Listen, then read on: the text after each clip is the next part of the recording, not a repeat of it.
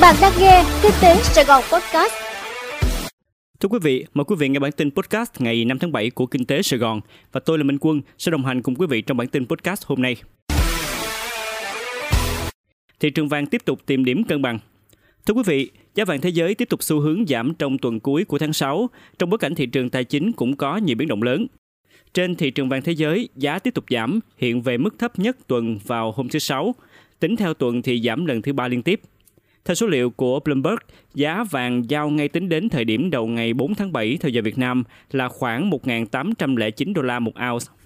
Bật tăng nhẹ trở lại sau khi về mức đáy của tháng là 1.807,2. Còn theo số liệu của Reuters, giá vàng giao sau tháng 7 đã giảm về dưới mức 1.800 điểm.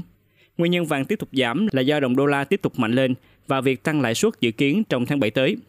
Ngoài ra, một tin tức ảnh hưởng lập tức đến nhu cầu vàng thế giới là việc tăng thuế nhập khẩu của Ấn Độ đối với vàng miếng, theo Reuters. Theo kết quả khảo sát của Kitco News, 41% ý kiến nhận định giá vàng trong tuần này sẽ tăng, 38% cho rằng giá vàng giảm và 21% còn lại nói giá vàng đi ngang. Kết quả này nhìn chung cho thấy giới đầu tư và phân tích toàn cầu vẫn đang rất thận trọng với đà tăng của vàng hiện nay.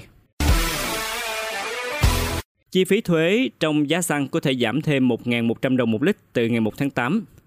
Thưa quý vị, dự kiến phần chi phí thuế trong giá xăng sẽ giảm 1.100 đồng một lít nếu kiến nghị giảm kịch khung thuế bảo vệ môi trường với xăng dầu mở nhờn của chính phủ được Ủy ban Thường vụ Quốc hội thông qua. Trước đó, Bộ Tài chính đã đề nghị giảm thuế bảo vệ môi trường về mức sàn. Cụ thể, thuế này với xăng sẽ giảm từ 2.000 đồng xuống 1.000 đồng một lít, tức là khi tới tay người tiêu dùng, giá xăng sẽ giảm tương ứng 1.100 đồng một lít do được giảm thuế bảo vệ môi trường và thuế giá trị gia tăng. Các loại dầu mỡ khác dự kiến giảm 500 đến 700 đồng một lít. Riêng với dầu hỏa, Bộ Tài chính giữ nguyên mức thuế bảo vệ môi trường 300 đồng một lít, do đây là mức sàn trong khung thuế. Doanh nghiệp bất động sản rục rịch trở lại đường đua phát hành trái phiếu. Thưa quý vị, sau sự cố đến từ tập đoàn Tân Hoàng Minh, cơ quan quản lý có động thái siết lại hoạt động phát hành trái phiếu riêng lẻ, khiến các doanh nghiệp bất động sản vắng bóng trên thị trường này trong tháng 4. Tuy vậy, các doanh nghiệp đã rục rịch phát hành trở lại trong tháng 5 và có phần tăng tốc hơn trong tháng 6 vừa qua. Dữ liệu tổng hợp của Hiệp hội Thị trường Trái phiếu Việt Nam cho thấy phát hành trái phiếu doanh nghiệp riêng lẻ tính từ đầu năm đến ngày 24 tháng 6 giảm tới 30% so với cùng kỳ. Riêng những tháng gần đây, ngân hàng gần như độc chiếm kênh huy động vốn này. Ghi nhận gần nhất trong tháng 6, nhóm nhà băng phát hành tới 15.790 tỷ đồng. Trong đó Techcombank phát hành nhiều nhất với 4.500 tỷ đồng.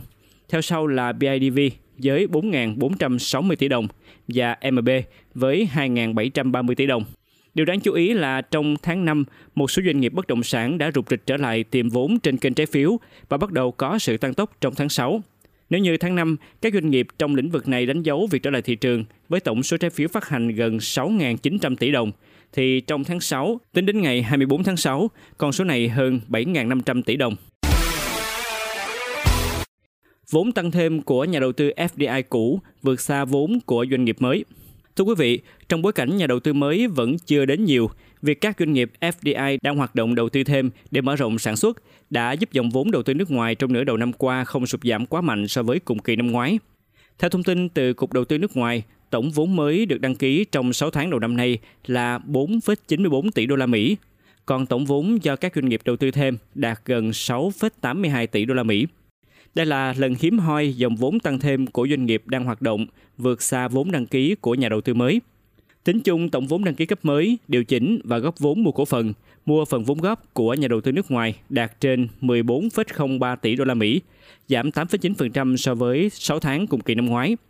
Tính lũy kế đến ngày 20 tháng 6 năm nay, cả nước có 35.184 dự án còn hiệu lực với tổng vốn đăng ký trên 427,97 tỷ đô la Mỹ. Vốn thực hiện lũy kế của các nhà đầu tư nước ngoài ước đạt gần 261,66 tỷ đô la, bằng 61,1% tổng vốn đầu tư đăng ký còn hiệu lực. Quý vị vừa nghe xong bản tin podcast của Kinh tế Sài Gòn. Hẹn gặp lại quý vị trong bản tin ngày mai.